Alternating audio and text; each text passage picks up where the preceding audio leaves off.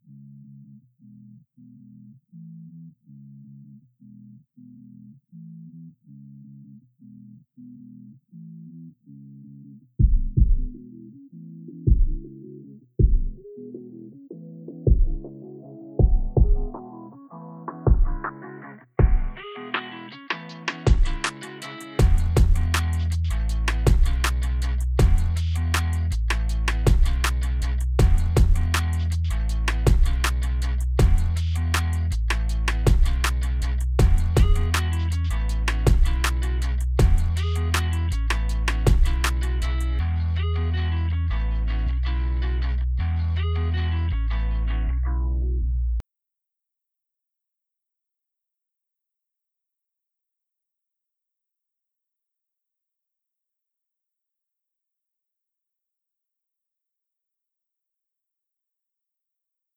Καλησπέρα. Είναι Κυριακή 23 Δευτέρου του 2020. Σήμερα θα ξεκινήσουμε το δεύτερο επεισόδιο της διαδικτυακής εκπομπής του μαθητικού μπλοκ Τετράδια Εφήβων, του μπλοκ των μαθητών του Δευτέρου Γυμνασίου Κορυδαλού. Την προηγούμενη εβδομάδα είχαμε συζητήσει για τη θανατική ποινή, ένα θέμα το οποίο συζητιέται σε μαθήματα όπως είναι η κοινωνικοπολιτική αγωγή και η έκθεση. Σήμερα ωστόσο θα θέλαμε να συζητήσουμε ένα θέμα το οποίο είναι πιο κοντά στην καθημερινή εμπειρία των παιδιών, είναι κομμάτι της καθημερινότητάς τους και έχει να κάνει με το ίδιο του στο σχολείο. Το θέμα το οποίο θα αναπτύξουν οι μαθητές μας είναι το σχολείο όπως εκείνοι το ονειρεύονται. Δεν θέλουμε να μπούμε δηλαδή σε διαδικασίες οι οποίες έχουν να κάνουν καθαρά με ζητήματα και της πολιτικής, χρηματοδότηση, το ποιος, σε πάση περιπτώσει, αποφασίζει για τα ζητήματα εκπαίδευσης. Θέλουμε να δούμε οι ίδιοι μαθητές μας τι σκέφτονται για το σχολείο τους, πώς θα θέλανε να είναι, ποια είναι τα όνειρά τους γι' αυτό, πώς θα θέλανε να φοιτούν. Έχω μαζί μου σήμερα έξι μαθητές μου. Είναι η Χαράη Χατζη Θεοδοσίου από το ΓΑΜΑ 5, ο Δημήτρης ο Τσαμούρης από το ΓΑΜΑ 5, η Χριστίνα Ιμπαλάσκα από το ΓΑΜΑ 3, ο Νίκος Ομεντέ από το ΓΑΜΑ 3, η Αναστασία η Δημητροπούλου από το ΓΑΜΑ 1 και η Χριστίνα Ικατσίπη από το ΓΑΜΑ 2. Καλό είναι σήμερα να μην μιλήσω εγώ πολύ. Είναι ένα θέμα το οποίο είναι προσαρμοσμένο στις ενδιαφέροντα των παιδιών. Θα δώσω λοιπόν κατευθείαν το λόγο στη Χριστίνα Τιμπαλάσκα, η οποία θα αναπτύξει πρώτη της σκέψη σχετικά με το σχολείο έτσι όπως το ονειρεύεται. Χριστίνα. Καλησπέρα. Όσον αφορά εμένα, το ιδανικό σχολείο αποτελείται από δύο μέρη. Το κτηριακό και το διδακτικό μαθησιακό.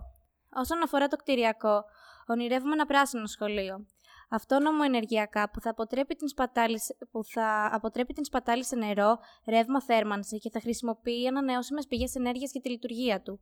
Θα υπάρχει αρκετό πράσινο για τη σχίασή του και θα λειτουργεί ανακύκλωση για τα απορρίμματα που συγκεντρώνονται. Όσον αφορά το μαθησιακό, θα προτιμούσα ένα φιλανδικό μοντέλο προσαρμοσμένο στην ελληνική πραγματικότητα. Μου φάνηκε πάρα πολύ ενδιαφέρον το φιλανδικό μοντέλο, όπως διάβασα και από το διαδίκτυο. Ε, έτσι θα παρέχεται όλη η εκπαίδευση δωρεάν, ακόμα και εκδρομές στα σχολικά είδη, τα γεύματα. Όλα τα δημόσια σχολεία θα είναι στο ίδιο επίπεδο και δεν θα υπάρχουν σχολεία elite. Θα γίνει τη μαθησιακή διαδικασία στο σχολείο και θα υπάρχει αρκετός ελεύθερος χρόνος. Η διδασκαλία επιπλέον θα είναι βιωματική και ο δάσκαλος θα είναι καθοδηγητής και όχι αυθεντία, και θα οδηγεί τον μαθητή στο να βρει μόνος τι απαντήσεις. Τέλος, θα διδάσκονται μαθήματα χρήσιμα για τη ζωή των μαθητών, έτσι ώστε να μάθουν να προσαρμόζονται στον κόσμο που αλλάζει συνεχώς. Αυτή είναι λοιπόν μια πρώτη τοποθέτηση. Δεν θέλω ακόμα να ξεκινήσουμε τις ερωτήσεις. Νομίζω ότι πρέπει να δώσουμε πρώτα το λόγο στα παιδιά και μετά να κάνουμε τις ερωτήσεις και γενικότερα να αναπτύξουμε κάποια θέματα με βάση τα ενδιαφέροντα των παιδιών και με βάση τα όσα θα πούνε. Ποιος θέλει λοιπόν το λόγο; Θα δώσουμε το λόγο στο Δημήτρη το Τζαμούρη. Είναι πρώτη του συμμετοχή στο podcast. Δημήτρη. Γεια σας. Ε, κατά τη γνώμη μου ένα σχολείο πρώτον απ' όλα θα πρέπει να χρησιμοποιεί αρκετά την τεχνολογία μέσα στην τάξη προκειμένου τα παιδιά να συμμετέχουν περισσότερο στο μάθημα, να είναι δηλαδή πιο ενεργά.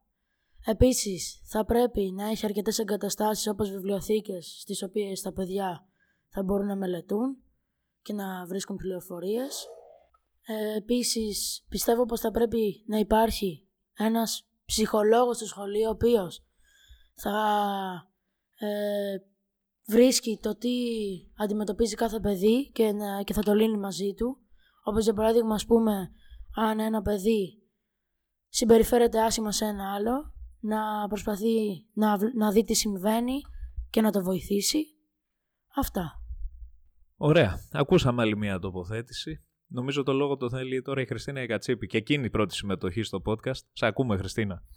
Ε, γεια. Εγώ πιστεύω πως ε, σε ένα ιδανικό σχολείο θα έπρεπε οι δάσκαλοι να ενθαρρύνουν τα παιδιά και να τα εμπνέουν να ακολουθήσουν τα όνειρά τους και όχι να τα ενθαρρύνουν να ακολουθήσουν κατευθύνσεις και εργασίες οι οποίες το μόνο κέρδος που δίνουν είναι το χρήμα. Επίσης ότι θα έπρεπε να υπάρχει μια καλύτερη συνεργασία μεταξύ των γονέων και των δασκάλων ώστε τα παιδιά να, να νιώθουν πιο άνετα και πιο να έχουν ένα καλύτερο περιβάλλον συμβίωσης ώστε να μπορέσουν να εργαστούν σωστά.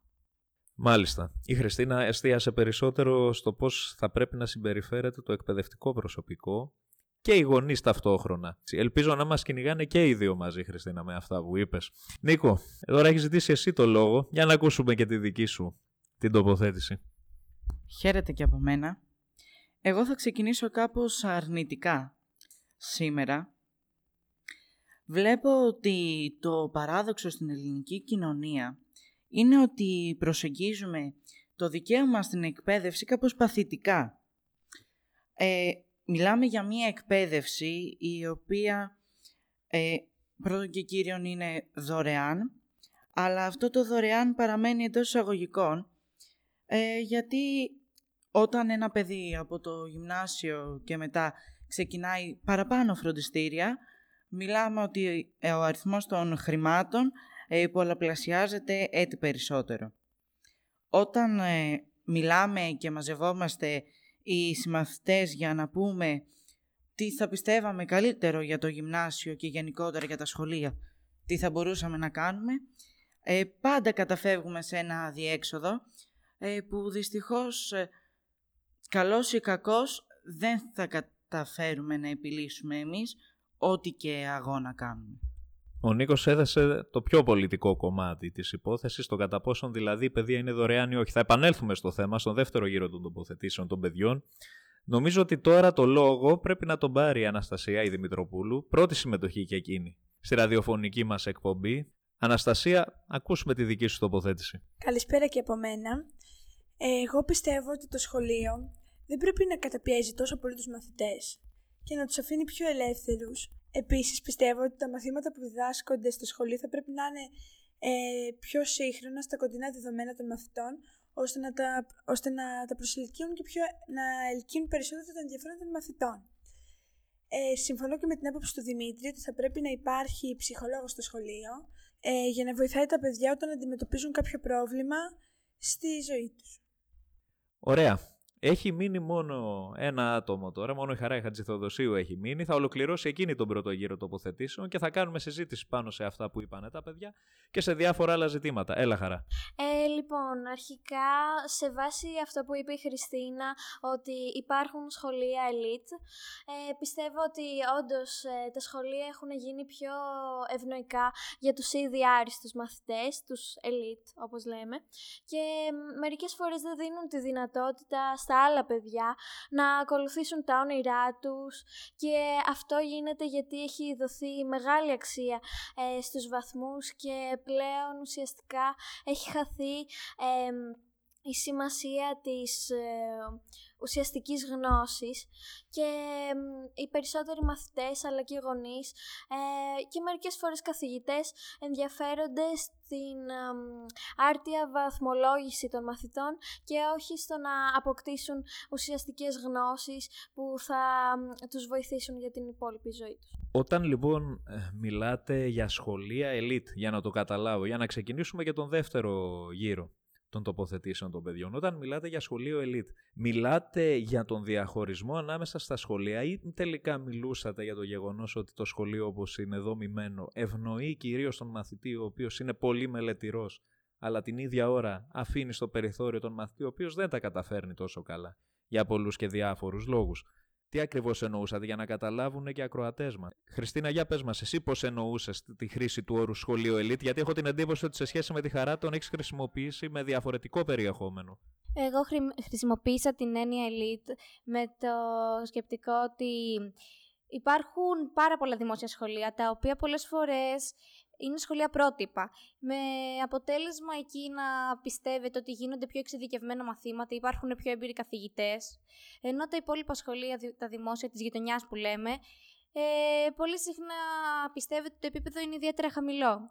Κατά τη γνώμη μου, πρέπει να σταματήσει να υπάρχει αυτή η πεποίθηση, γιατί ακόμα και τα σχολεία πρότυπα, ε, ακόμα και εκεί πολλές φορές δεν γίνονται τόσο καλά μαθήματα ε, εγώ χρησιμοποίησα αυτή την έννοια με άλλο τρόπο. Βασικά εστίασα στο γεγονός ότι το εκπαιδευτικό σύστημα στις μέρες μας μερικές φορές αντί να ενδυναμώνει τους πιο αδύναμους μαθητές, αυτούς που δεν τα πάνε καλά σε όλα τα μαθήματα, ε, προσπαθεί να θεοποιήσει σε εισαγωγικά αυτούς που είναι ήδη αρκετά καλή σε όλα τα μαθήματα και έτσι κατά τη γνώμη μου ε, υποβαθμίζεται και η έννοια του σχολείου γιατί οι μαθητές δεν μπορούν να ε, αποκτήσουν σφαιρικές γνώσεις και να καλλιεργήσουν όλα τα ενδιαφέροντά τους. Πάρα πολύ ωραία. Άρα λοιπόν με διαφορετική εστίαση χρησιμοποίησατε τον όρο σχολεία elite. Ο Δημήτρης θέλει να πει πάλι κάποια πράγματα. Έλα Δημήτρη. Εγώ θέλω να πω πως συμφωνώ με τη Χριστίνα για το ότι Πολλοί, ναι, πολλοί άνθρωποι πιστεύουν ότι εκεί πηγαίνουν οι καλύτεροι μαθητές, ενώ αυτό δεν συμβαίνει πάντα, καθώς και από δημόσια σχολεία βγαίνουν πάρα πολύ καλοί μαθητές, οι οποίοι ύστερα στη ζωή τους πετυχαίνουν πολλά. Για να μην έχουμε και κάποια παρανόηση, έτσι, να ξεκαθαρίσουμε σε αυτούς που μας ακούν ότι και τα πειραματικά σχολεία δημόσια είναι. Απλά ακολουθούν ένα ελαφρώς διαφορετικό πρόγραμμα σπουδών και ένα διαφορετικό κάπως διαφορετικά διαρθρωμένο ορολόγιο πρόγραμμα, έτσι. Για να μην θεωρούν δηλαδή κάποιοι ότι τα πρότυπα και πειραματικά είναι ιδιωτικά σχολεία, είναι και εκείνα δημόσια. Βεβαίως συμφωνώ ότι εξαιρετικοί μαθητές υπάρχουν και στα πρότυπα πειραματικά και στα δημόσια σχολεία της γειτονιάς. Ε, θέλει νομίζω ο Νίκος Ομεντέ να προσθέσει κάτι σε σχέση με αυτό το κομμάτι. Με το κομμάτι της λεγόμενης, ας το πούμε έτσι, εντός εισαγωγικών αριστείας, η οποία είναι και στη μόδα τον τελευταίο καιρό ως έκφραση. Έλα, Νικό. Θα χρησιμοποιήσω την έκφραση που ακούγεται τον τελευταίο καιρό. Η αριστεία δεν είναι κολεγιά. Θα πω αυτό που είπε η Χριστίνα, ότι ε, υπάρχουν κάποια πειραματικά σχολεία. Ε, μπορούμε, όχι εμείς οι ίδιοι, αλλά η πολιτεία ε, θα μπορέσει να δημιουργήσει κάποια πειραματικά σχολεία και πρότυπα σχολεία σε περιοχές που ε, δεν είναι τόσο αναβαθμισμένες. Κυρίως παρατηρούμε ε, κάποια πρότυπα να βρίσκονται στο κέντρο του Πειραιά, στο κέντρο της Αθήνας, κυρίως στις ε, περιοχές που έχουν μεγάλη αναγνωρισιμότητα. Αν η πολιτεία ενδιαφερόταν έστω και λίγο για τους μαθητές της, θα μπορούσε να δημιουργήσει ε, πρότυπα σχολεία και στις κοινωνικές, στις λαϊκές καλύτερα ε, περιοχές του, του κέντρου της Αθήνας αλλά και του Πειραιά, ώστε να δώσει το δικαίωμα και σε παιδιά που κατά την άποψή τους, όχι δικιά μου αλλά της πολιτείας, δεν έχουν και την καλύτερη μόρφωση, αλλά κανείς μας δεν μπορεί να ορίσει ε, ο καθένας ε, ποια μόρφωση έχει. Πάντως, ε, να ξεκαθαρίσω ότι το ζήτημα είναι να μπορέσουμε να εξασφαλίσουμε ένα σχολείο ισότιμο για όλα τα παιδιά. Νομίζω δηλαδή ότι το να φτιάξουμε απλά περισσότερα πειραματικά δεξιά και αριστερά σε όλη τη χώρα, τα οποία θα το ονομάσουμε πρότυπα ή άριστα και σε όλα τα υπόλοιπα, ας το πούμε έτσι, θα τα μετατρέψουμε σε αποθήκες ψυχών, νομίζω ότι δεν είναι αυτό το ζητούμενο, έτσι. Μέχρι στιγμής έχετε σταθεί σε αρκετά ζητήματα. Δεν, έχω, δεν μπόρεσα όμως να καταλάβω από τις πρώτες σας τοποθετήσεις ποια είναι τα συναισθήματα που έχετε για το σχολείο στο οποίο πηγαίνετε; Δηλαδή, τι αισθάνεται ένας μέσος μαθητής, τι αισθάνεστε εσείς όταν μπαίνετε στο σχολείο κάθε πρωί; Ή γενικότερα, ποιος είναι ο συναισθηματικός σας κόσμος όταν σκέφτεστε αυτόν τον χώρο; Και δεν μιλάω αποκλειστικά για το δικό μας το σχολείο, δεν λέω για το δεύτερο γυμνάσιο του Κορυδαλού, μιλάω γενικά από την πορεία σας στα μαθητικά θρανία, ποια συναισθήματα έχετε αποκομίσει, πώς αισθάνεστε. Αυτό νομίζω ότι θα έπρεπε να συζητήσουμε λίγο για να δούμε και τι μπορεί να αλλάξει. Χριστίνα. Η Χριστίνα η Κατσίπη να μιλήσει πρώτη για αυτό το θέμα. Ε, χωρίς παρεξήγηση, αλλά κάθε μέρα που έρχομαι σχολείο νιώθω σαν να μπαίνω σε ένα μπουκάλι. Δηλαδή, θα ξυπνήσω το πρωί, θα περπατήσω τον ίδιο συνηθισμένο δρόμο, θα ανέβω τις ίδιες, χα... τις ίδιες σκάλες, θα κάνω τα ίδια μαθήματα χωρίς τίποτα απαραίτητα ενδιαφέρον να συμβαίνει. Και ώρες-ώρες νιώθω σαν να μην έχει ενδιαφέρον γενικά η ζωή μου. Όχι πως τα μαθηματικά και η ιστορία δεν είναι ενδιαφέρον. Αλλά σίγουρα θα είχα πολύ πιο κέφι να ερχόμουν στο σχολείο άμα υπήρχαν άμα υπήρχε περισσότερος χρόνος να μας διδάξουν και άλλα πράγματα που ίσως αναπτύξουν και περισσότερους ε, περισσότερα ενδιαφέροντα στους μαθητές, όπως περισσότερες ώρες, για παράδειγμα, ε, οικαστικών ή μουσικής ή θεατρολογίας. Άρα εγώ αυτό που εισπράττω από την τοποθέτηση της Χριστίνας είναι ότι αισθάνεται μια μονοτονία, μια επανάληψη. Να δώσω το λόγο και σε άλλους μαθητές. Νομίζω ότι κάπου σε όλη την συζήτηση, επειδή προφανώς το θέμα εκπαίδευση μας αφορά όλους και μας καίει άμεσα και το βιώνουμε καθημερινά επί χρόνια, η συζήτηση ξεφεύγει λίγο από το θέμα που θέσαμε στην αρχή, εκπαίδευση που ονειρευόμαστε, το χάνουμε λίγο και επεκτηνόμαστε και σε άλλα πεδία της εκπαίδευσης, δεν μας και σε άλλα εκπαιδευτικά ζητήματα μάλλον. Δεν μας πειράζει βέβαια αυτό. Θα ήθελα όμως να δω και από άλλους μαθητές. Τι αισθάνονται όταν έρχονται στο σχολείο. Η Χριστίνα περιέγραψε μια κατάσταση στην οποία αισθάνεται μονότονα. Εγώ αυτό εισέπραξα. Χαρά, που έχει ζητήσει το λόγο. Εσύ πώς αισθάνεσαι; Εγώ αισθάνομαι πως ε, κάθε μέρα που έρχομαι σχολείο, εντάξει, αισθάνομαι καλά γιατί βλέπω τους φίλους μου και τα λοιπά, τα κλεισέ αλλά πιστεύω πως υπάρχει μία συνεχής μονοτονία γιατί ε, κάθε φορά που μπαίνουμε στην τάξη οι καθηγητές δεν, το μάθημα δεν είναι καθόλου διαδραστικό και ουσιαστικά έχουμε έναν καθηγητή που μερικές φορές μιλάει μόνος του. Ε, εντάξει, προσπαθούμε να τον ε, προσέχουμε, αλλά γίνεται κουραστικό από ένα σημείο και μετά. Οπότε πιστεύω ένα ιδανικό χαρακτηριστικό του σχολείου θα ήταν ε, οι καθηγητές να εμπλέκουν λίγο περισσότερο τους μαθητές και όχι απλά να τους μεταδίδουν τη γνώση μέσω της ομιλίας τους. Μάλιστα, μία μονοτονία και εσύ, δηλαδή μία βαρεμάρα, αν και βέβαια αναγνωρίζεις το στοιχείο της κοινωνικοποίησης, ότι το σχολείο δηλαδή προσφέρει μια ιδιαίτερη κοινωνική αλληλεπίδραση ανάμεσα στους μαθητές. Τώρα να μας πει και η Αναστασία τι αισθάνεται κάθε μέρα όταν έρχεται στο σχολείο. Έχει ζητήσει το λόγο. Σ' ακούμε Αναστασία. Εγώ πιστεύω ότι μερικές φορές το σχολείο καταπιέζει τους μαθητές, τουλάχιστον εμένα, μερικές φορές καταπιέζομαι και αγχώνομαι ε, που πιστεύω ότι κάποιες φορές δεν χρειάζεται. Ε, αλλά μερικές φορές είναι και ε, ένα μονότο, το μάθημα γίνεται, είναι απλά μονότονο και ακούς τον καθηγητή μόνο να μιλάει και δεν ε, συμμετέχει ο μαθητής ώστε να πει την άποψη και τη γνώμη του. Επομένως καταλήγουμε πάνω κάτω όλοι στο ίδιο παρονομαστή και στο ίδιο συμπέρασμα. Μία πίεση, μια μονοτονία, μια βαρεμάρα. Μας αρέσει βέβαια που βλέπουμε τους φίλους μας στον χώρο του σχολείου. Μπορεί κάποιες φορές κάποια πράγματα τα βρίσκουμε και ενδιαφέροντα, αλλά αισθανόμαστε ότι μπαίνουμε σε μια καθημερινή επανάληψη η οποία είναι και πιεστική. Να ρωτήσω κάτι. Κατά τη γνώμη σας λοιπόν, πώς θα μπορούσε να αποφορτιστεί αυτή η πίεση η οποία είναι πανθομολογούμενη; Ένας μαθητής είναι πολύ σκληρά εργαζόμενος και αν θέλει να ανταποκριθεί στο ελληνικό σχολείο πρέπει να διαβάζει πάρα μα πάρα πολύ. Θα λέγαμε ότι όντως δηλαδή το ελληνικό σχολείο δεν συγχωρεί την οποιαδήποτε κάμψη στην απόδοση ενός μαθητή. Είναι πολύ αυστηρό και πολύ σκληρό, πολύ ανταγωνιστικό. Πώς πιστεύετε ότι το ελληνικό σχολείο θα μπορούσε να διαρθρωθεί ώστε να λυθεί αυτό το πρόβλημα; Να είστε κι εσείς πιο χαρούμενοι στο χώρο του σχολείου και παράλληλα να μπορούν και περισσότεροι μαθητές να ανταποκριθούν σε αυτά τα οποία καλούνται να ανταπεξέλθουν. Βλέπω λοιπόν ότι εδώ πέρα υπάρχει πολύ μεγάλη συμμετοχή. Θέλετε όλοι να μιλήσετε. Ας ξεκινήσω δίνοντας το λόγο στον Νίκο το Μεντέ και να συνεχίσουμε να σας ακούσουμε όλους. Το ελληνικό εκπαιδευτικό σύστημα για την Ελλάδα είναι τόσο όσο. Επιδέχεται αλλαγών και εμείς και στη συνεργασία με την πολιτεία μπορούμε να το κάνουμε ακόμα καλύτερο και να το εξελίξουμε. Άποψή μου, το σχολείο μας χρειάζεται να μας βοηθάει και στην καθημερινή μας ζωή. Το σχολείο δεν είναι μόνο μπαίνω, μαθαίνω, λαμβάνω κάποιες γνώσεις, γράφω κάποια διαγωνίσματα, παίρνω έναν αλφα βαθμό και φεύγω.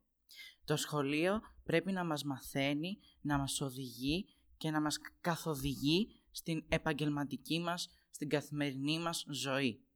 Εάν μέσα από το σχολείο λαμβάνουμε τα απαραίτητα και τις απαραίτητες βάσεις και σύν της άλλης έχουμε λάβει τις απαραίτητες βάσεις και από την οικογένειά μας, θα εξελιχθούμε στους καλύτερους ανθρώπους έξω στην κοινωνία. Μάλιστα. Ο Νίκος έδωσε ένα γενικό περίγραμμα βέβαια. Εγώ θα ήθελα να ακούσω αν υπάρχει κάτι πιο συγκεκριμένο. Ο Νίκος έδωσε το γενικό περίγραμμα. Να, να είμαστε σε ένα σχολείο το οποίο μας βοηθάει περισσότερο στην καθημερινότητά μας. Πώς θα γίνει αυτό; Πώς εσείς θα αισθάνεστε καλύτερα, πώς θα νιώθετε ότι βοηθήσετε από το σχολείο στην καθημερινότητά σας; Λοιπόν, ο Δημήτρης ο Τσαμούρης το λόγο. Κατά τη γνώμη μου, το σχολείο θα πρέπει να προσθέσει στο πρόγραμμά του κάποιες έξτρα δραστηριότητες προκειμένου τα παιδιά να νιώθουν πως έχουν, έχουν κάτι να κάνουν, κάτι ενδιαφέρον στο σχολείο και να μην μένουν παγιδευμένα μέσα σε ένα πρόγραμμα το οποίο επα, επαναλαμβάνεται συνεχώς. Να προσθέσει καινούρια μαθήματα. Άρα να υποθέσω και καινούριες θεματικές. Άρα να υποθέσω ότι Αναστασία θέλεις να αναφερθείς σε αυτές τις καινούριες θεματικές που θα έπρεπε να προσθέσεις στο σχολείο. Σ' ακούμε. Πιστεύω ότι το σχολείο θα έπρεπε να διαθέτει μαθήματα επαγγελματικού προσανατολισμού, δηλαδή που οι μαθητές ε, μέσα από τα μαθήματα αυτά θα μπορούν να καταλάβουν τι τους αρέσει πιο πολύ και να ακολουθήσουν ε, στο μέλλον ένα επάγγελμα το οποίο θα τους αντιπροσωπεύει και θα μπορούν να χαίρονται να δουλεύουν και να μην καταπιέζονται. Ένα κομμάτι λοιπόν ο επαγγελματικός προσανατολισμός. Αυτό βέβαια έχει κάπως πιο πρακτικό χαρακτήρα. Θέλει και η Χριστίνα Ιμπαλάσκα να τοποθετηθεί. Εγώ θεωρώ ότι είναι απαραίτητο το σχολείο να διδάσκει μαθήματα στους μαθητές που θα τους χρειαστούν ουσιαστικά στην καθημερινή τους ζωή, στο, και στο μέλλον και στο παρόν. Για παράδειγμα, ε, να διδάσκεται από πολύ νωρί ο κώδικας οδικής κυκλοφορίας. Ωραία. Να ακούσουμε και τη χαρά, τη Χατζηθεοδοσίου, να δούμε τι έχει να μας πει γι' αυτό. Ε, πιστεύω πως ε, ένας παράγοντας που συμβάλλει στην μονοτονία των, που αισθάνονται οι μαθητές κατά τη διάρκεια του σχολικού ωραρίου είναι ε, ότι συνεχώς αισθάνονται ε, στρισαρισμένοι και αγχωμένοι και πιστεύω ότι αυτό μπορεί να ε, καλυτερέψει αν όχι διορθωθεί με κάποια μικρά πραγματάκια. Δεν είναι βασικό να κάνουμε μεγάλες αλλαγές. Μπορούμε να ξεκινήσουμε κάνοντας κάποια απλά πράγματα σε κάθε ε, αίθουσα του σχολείου. Για παράδειγμα, Κατά τη διάρκεια του μαθήματος, οι μαθητές μπορούν να κάθονται σε καναπέ ή στο πάτωμα ή ακόμα και να ε, μην υπάρχει κάποιος ε, συγκεκριμένος ε, τρόπος που πρέπει να ντύνονται, ώστε να αισθάνονται πιο άνετα με τον δικό τους ξεχωριστό τρόπο ένδυσης, εφόσον να μην είναι πολύ προκλητικός κτλ. Η χαρά λοιπόν ε, πρότεινε κατά τη γνώμη μου κάποια τρικ έτσι, και όχι κάποιες θεμελιώδεις αλλαγές οι οποίες θα βοηθούσαν στον εμπλουτισμό του σχολικού προγράμματος. Εγώ θέλω να κάνω μια ερώτηση προς όλους τους μαθητές μου και, και να την απαντήσουν αν έχουν σκεφτεί ποτέ. Ένα μεγάλο κομμάτι της πίεσης που υφίστανται έχει να κάνει με το γεγονός ότι η καθημερινότητά τους δεν τελειώνει στο σχολείο και στις εργασίες που έχουν γι' αυτό, αλλά στο γεγονός ότι είναι υποχρεωμένοι για μία σειρά δραστηριότητες τα απογεύματα να απευθυνθούν σε άλλες ιδιωτικές δομές.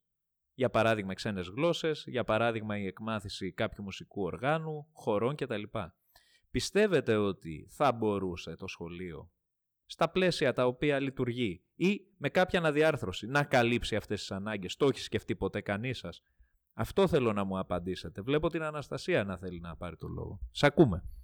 Εγώ προσωπικά πιστεύω ότι θα έπρεπε να αυξηθούν ε, οι, οι ώρες των μαθημάτων ε, σε κάποια συγκεκριμένα μαθήματα, ώστε να διδάσκονται μόνο στο σχολείο, παραδείγματος χάρη τα αγγλικά, ε, γιατί κάποια άτομα μπορεί να μην έχουν την, δυνατότητα, την οικονομική δυνατότητα ε, να πληρώσουν για να πάνε τα παιδιά τους στο φροντιστήριο και θα έπρεπε να καλύπτεται αυτό από την, ε, παιδι, από, το, από την εκπαίδευση. Μάλιστα. Άρα λοιπόν αύξηση των ωρών. Αυτό θα σήμαινε για παράδειγμα Αναστασία ότι θα μπορούσατε να θυσιάσετε Φερρυπίν άλλες δύο ώρες στο σχολείο αρκεί να μην είχατε το απόγευμα κανένα άλλο φροντιστήριο ή καμιά άλλη δραστηριότητα εκτός σχολείου, πέραν ενώ των χόμπι σας. Ναι, πιστεύω ότι θα ήταν καλύτερο γιατί έτσι ο μαθητής θα είχε περισσότερη ώρα ε, να κάνει κάποιες εξωσχολικές δραστηριότητες που μπορεί να τον, να τον βοηθήσουν αργότερα στο μέλλον και έτσι θα είχε και ελεύθερο χρόνο ε, για να βγει έξω με τους φίλους του, να διαβάσει τα μαθήματά του χωρίς να καταπιέζεται και να αγχώνεται όλη τη μέρα γι' αυτό. Άρα λοιπόν με μια αναδιάρθρωση ωραρίου, η οποία θα έδινε περισσότερο χρόνο στη διδασκαλία μαθημάτων και αντικειμένων μέσα στο σχολείο. Ενδεχομένως να τελειώναμε, για παράδειγμα, στις 4, αλλά να πηγαίνατε σπίτι και να ήσασταν απαλλαγμένοι από το άγχος των έκτρα φροντιστηρίων. Ο Νίκος ο Μεντές θα πάρει το λόγο και αμέσως μετά ο Δημήτρης ο Τσαμούρης. Εμένα αυτό που είπε η Αναστασία με βρίσκει σύμφωνο και πιστεύω ότι η ελληνική πολιτεία πρέπει να δίνει ίσα δικαιώματα στην εκπαίδευση σε όλα τα παιδιά ε, και των κοινωνικά αδυνάτων και των κοινωνικά ε, πιο ισχυρών. Παρ' όλα αυτά, ε, εάν μέσα στο σχολείο παίρναμε το ένα πτυχίο πληροφορικής βασικών γνώσεων μέχρι την πρώτη ηλικίου και λαμβάναμε το κρατικό πιστοποιητικό επάρκειας των ξένων γλωσσών, αγγλικά, γαλλικά και οτιδήποτε θέλει να μάθει ο καθένας, θα ήταν καλύτερο γιατί υπάρχουν και κάποιοι ε, γονείς οι οποίοι αδυνατούν να καλύψουν οικονομικά τα φροντιστήρια των παιδιών τους και αυτό έχει ως επακόλουθο η ελληνική κοινωνία αργότερα να βγάζει πολίτες οι οποίοι δεν ξέρουν τα αγγλικά και πόσο μάλιστα όταν η Ελλάδα είναι κράτος μέλος της Ευρωπαϊκής Ένωσης. Ωραία. Ο Δημήτρης έχει το λόγο. Ε, και εγώ συμφωνώ με την Αναστασία και τον Νικόλα καθώς ε, πιστεύω πως ε, πρέπει να προσδεθούν κάποιες ώρες ακόμη. Τα παιδιά μπορούν και θα ήταν πολύ ωραίο να τρώνε στη, στο σχολείο και να λύνουν τις ασκήσεις που τους έχει βάλει κάθε καθηγητής εκεί, ε, εκεί προκειμένου αργότερα στο σπίτι τους να μην έχουν ελεύθερο χρόνο να κάνουν οτιδήποτε θα λύσουν είτε να πάνε βόλτα με τους φίλους τους ακόμη και να κάνουν εξωσχολικές δραστηριότητες με άνεση. Άρα λοιπόν όλοι ζητάμε αναδιάρθρωση προγράμματος και περισσότερα αντικείμενα, έτσι. Χριστίνα Ιμπαλάσκα, έχει ζητήσει το λόγο και την ακούμε. Κατά τη γνώμη μου, ένα πρόβλημα που αντιμετωπίζουμε πολλοί οι Έλληνες, αλλά και σε όλο τον κόσμο, είναι η παχυσαρκία. Είναι απαραίτητο στο σχολείο να παίρνουμε μαθήματα σωστής διατροφής, έτσι ώστε να μπορούμε να εμπλουτίσουμε τη διατροφή μας ε, με, με θρεπτικές τροφές και επίσης να δώσουμε αρκετή βάση στη γυμναστική έτσι ώστε πέραν από το πνευματικό στοιχείο το σχολείο να μας βοηθάει εξίσου και στη σωματική μας ανάπτυξη. Και είναι και μεγάλη ανάγκη για τα παιδιά αυτής της ηλικίας να αθλούνται και να κινούνται. Είναι στη φύση τους. Ωραία. Άρα λοιπόν θέλουμε περισσότερες ώρες στις ξένες γλώσσες, θέλουμε περισσότερες ώρες στη γυμναστική, θέλουμε καλλιτεχνική παιδεία, θέλουμε καινούρια μαθήματα όπως είναι η εκμάθηση του κώδικα οδικής κυκλοφορίας, διατροφή Νομίζω ότι θα είχατε ακόμα κι άλλα να προσθέσετε. Βλέπω το Δημήτρη θέλει να προσθέσει κάτι ακόμα και τη Χριστίνα την Κατσίπη. Σας ακούμε. Πάνω σε αυτό που είπε η Χριστίνα, θα ήθελα επίσης να προσθέσω πως κάτι ακόμα που θα μπορούσαν τα παιδιά να διδάσκονται και είναι απαραίτητο κατά τη γνώμη μου, είναι ε, κάποιες ε, τεχνικές με τις οποίες επιβιώνουν ας πούμε αν, πώς να μπορούν να ανάψουν μια φωτιά, πώς να μπορούν να στήσουν μια σκηνή. Ε, πιστεύω πως κάτι θετικό που θα, πρόσφερε, που θα πρόσφεραν οι έξτρα ώρες στο ωράριο λειτουργίας του σχολείου θα ήταν πως όλοι οι μαθητές θα μάθαιναν ε, να λειτουργούν ανάμεσα στο σύνολο ως μια κοινότητα, θα μάθαιναν περισσότερο να συνεργάζονται και σε εισαγωγικά να χάνουν όπως λέμε στα επιτραπέζια, ε, να μοιράζονται, να παραδέχονται τα λάθη τους, κάτι που θα τους χρησιμεύε στην δική τους ανάπτυξη και θα βοηθούσε και στη ζωή τους στο μέλλον. Ωραία, άρα λοιπόν ιδέες υπάρχουν από ό,τι βλέπω. Το έχετε σκεφτεί. Ερώτηση, ε, η οποία έχει σχέση με αυτά που είπαμε και στο προηγούμενο κομμάτι που αναφέρατε με τα μαθήματα. Ο, το θέμα, δε φυσικά, όλο αυτό πέραν από το οικονομικό ίσως κομμάτι, κολλάει και στο ζήτημα των εγκαταστάσεων. Είπε η Χριστίνα Ιμπαλάσκα στην αρχή, μίλησε για το πράσινο σχολείο. Αυτή τη στιγμή, πώς βλέπετε εσείς τους χώρους του σχολείου; Δηλαδή είμαστε σε ένα σχολείο το οποίο χτίστηκε το 1968 και από τότε μέχρι σήμερα είναι βεβαίως ένα παλιό σχολείο, αυτό του δίνει ας το πούμε και μία έγλη, ωστόσο είναι δεδομένο ότι δημιουργεί και κάποια προβλήματα. Τι πιστεύετε ότι θα έπρεπε να αλλάξει στις εγκαταστάσεις των σχολείων γενικότερα, έτσι ώστε να μπορέσουμε να μπλουτίσουμε τελικά και το σχολικό πρόγραμμα, γιατί όπως αντιλαμβάνεστε χωρίς αλλαγές στις εγκαταστάσεις δεν γίνεται απλά και μόνο να εμπλουτίσουμε το πρόγραμμα το σχολικό, δεν θα μπορούσαμε να λειτουργήσουμε. Ωραία. Η Χριστίνα η Κατσίπη λοιπόν θα μας πει κατά τη γνώμη της τι αλλαγές πρέπει να γίνουν στις εγκαταστάσεις προκειμένου να στηρίξουν ένα αναμορφωμένο πρόγραμμα σπουδών. Σίγουρα οι τάξεις δεν θα έπρεπε να είναι απεριποίητες, ώστε θα έπρεπε να είναι στολισμένες με χρώματα ώστε, μαθητές, ώστε να προκαλέσουν μαθητές μια πιο θετική, ένα πιο θετικό συνέστημα ε, για να ξεκινήσουν τη μέρα τους. Ε, επίσης, η αυλή θα μπορούσε να ε, ήταν εμπλωτισμένη με δέντρα φυτά, τα οποία οι μαθητές θα μπορούσαν για παράδειγμα να προσέχουν, ε, ώστε γενικά να υπάρχει, να έχει μια πιο βελτιωμένη αισθητική στο σχολείο. Ωραία, το κομμάτι το αισθητικό έπιασε η Χριστίνα. Υπάρχει όμως και το κομμάτι το λειτουργικό. Αυτό ποιος θα το πιάσει; Δηλαδή λέμε να αυξηθούν οι ώρες της γυμναστικής. Φερρυπίν. Λέμε να κάθεστε εδώ μέχρι τις 4. Αυτά τα πράγματα για να μπορέσουν να πραγματοποιηθούν χρειάζονται κάποιες σημαντικές αλλαγές στον χώρο του σχολείου. Στις εγκαταστάσεις μιλάμε πάντα. Έχετε σκεφτεί ποιες; Η Χαρά, η Χατζη Θεοδοσίου. Πιστεύω πως υπάρχουν πολλοί τρόποι με τους οποίους μπορεί το σχολείο και κάθε σχολείο να ε, βελτιωθεί πρακτικά. Για παράδειγμα, ε, οι μαθητές κάθε φορά μετά τη γυμναστική ε, βγαίνουν κάθιδροι και ε, θέλουν να περιποιηθούν τον εαυτό τους, οπότε μια καλή προσθήκη θα ήταν ε, αποδητήρια, στα οποία μπορούν οι μαθητές να έχουν ένα δικό τους προσωπικό χώρο που μπορούν να έχουν ε, μια παραπάνω μπλούζα ένα παραπάνω παντελόνι ώστε να αλλάξουν αν τύχει κάτι.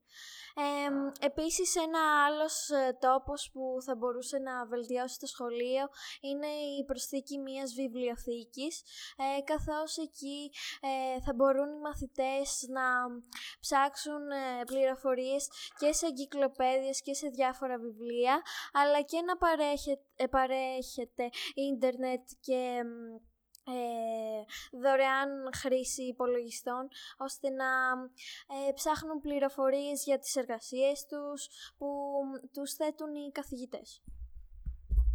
Άρα λοιπόν βλέπουμε ότι χρειάζεται μία γκάμα παρεμβάσεων στο χώρο του σχολείου. Είχε μιλήσει και η Χριστίνα Ιμπαλάσκα για το οικολογικό το σχολείο. Και μάλλον εδώ θα ήταν μια καλή, μια και μιλάμε για τις εγκαταστάσεις, θα ήταν και μια καλή ευκαιρία να μας το αναπτύξει λίγο παραπάνω. Εγώ θέλω τώρα να αναφερθώ στην ανακύκλωση. Είναι απολύτως απαραίτητο να ευαισθητοποιηθούν οι μαθητές από μικρή ηλικία και να αρχίσουν να ανακυκλώνουν τα, τα, το πλαστικό, γενικά τα απορρίμματα που δημιουργούν. Και επιπλέον το σχολείο να αρχίσει να αποτρέπει την σπατάλη σε νερό, ρεύμα και θέρμανση και να χρησιμοποιεί ανανεώσιμες πηγές ενέργειας για τη λειτουργία του. Πάρα πολύ ωραία να ευθυγραμμιζόμαστε δηλαδή και με το οικολογικό, με την οικολογική συνείδηση που πρέπει να αναπτυχθεί. Έχουμε καλύψει, έχουμε συζητήσει αρκετά ζητήματα. Νομίζω ότι αν είχαμε την ευκαιρία να έχουμε και άλλους συμμαθητές μας εδώ θα μπορούσαμε να πούμε ακόμα περισσότερα. Πάμε για τις τελευταίες τοποθετήσεις. Από ό,τι βλέπω έχουν ζητήσει το λόγο η Χριστίνα η Κατσίπη και ο Νίκος ο Μεντές. Θα κλείσουμε με τις τοποθετήσεις τους και επιφυλασσόμαστε να συζητήσουμε αυτό το ζήτημα ίσως και σε κάποια άλλη εκπομπή, καλώντας ενδεχομένως και κάποιους ειδικούς σε θέματα εκπαίδευσης να μιλήσουν για αυτό το ζήτημα. Χριστίνα. Ε, μία τελευταία ιδέα που θα ήθελα να προσθέσω είναι πως καλό θα ήταν να έχουμε δύο ίσως ώρες στο σχολικό ωράριο οι οποίες θα ήταν ώρες ευέλικτης ζώνης και θα μπορούσαν να γίνονται διάφορες δραστηριότητες τις ώρες που στις μέρες μας κάνουμε μάθημα για παράδειγμα, ραδιοφωνικές εκπομπές, κινηματογραφικές λέσχες ή θεατρικές ομάδες θα μπορούσαν να πραγματοποιούνται μέσα σε αυτό το δύο. Άποψή μου είναι η εκπαίδευση να μην έχει βασικό στόχο τις πανελλαδικές εξετάσεις, οι οποίες είναι και ο βασικός λόγος που ε, κάνουν τους μαθητές να έχουν ένα υπερβάλλον άγχος.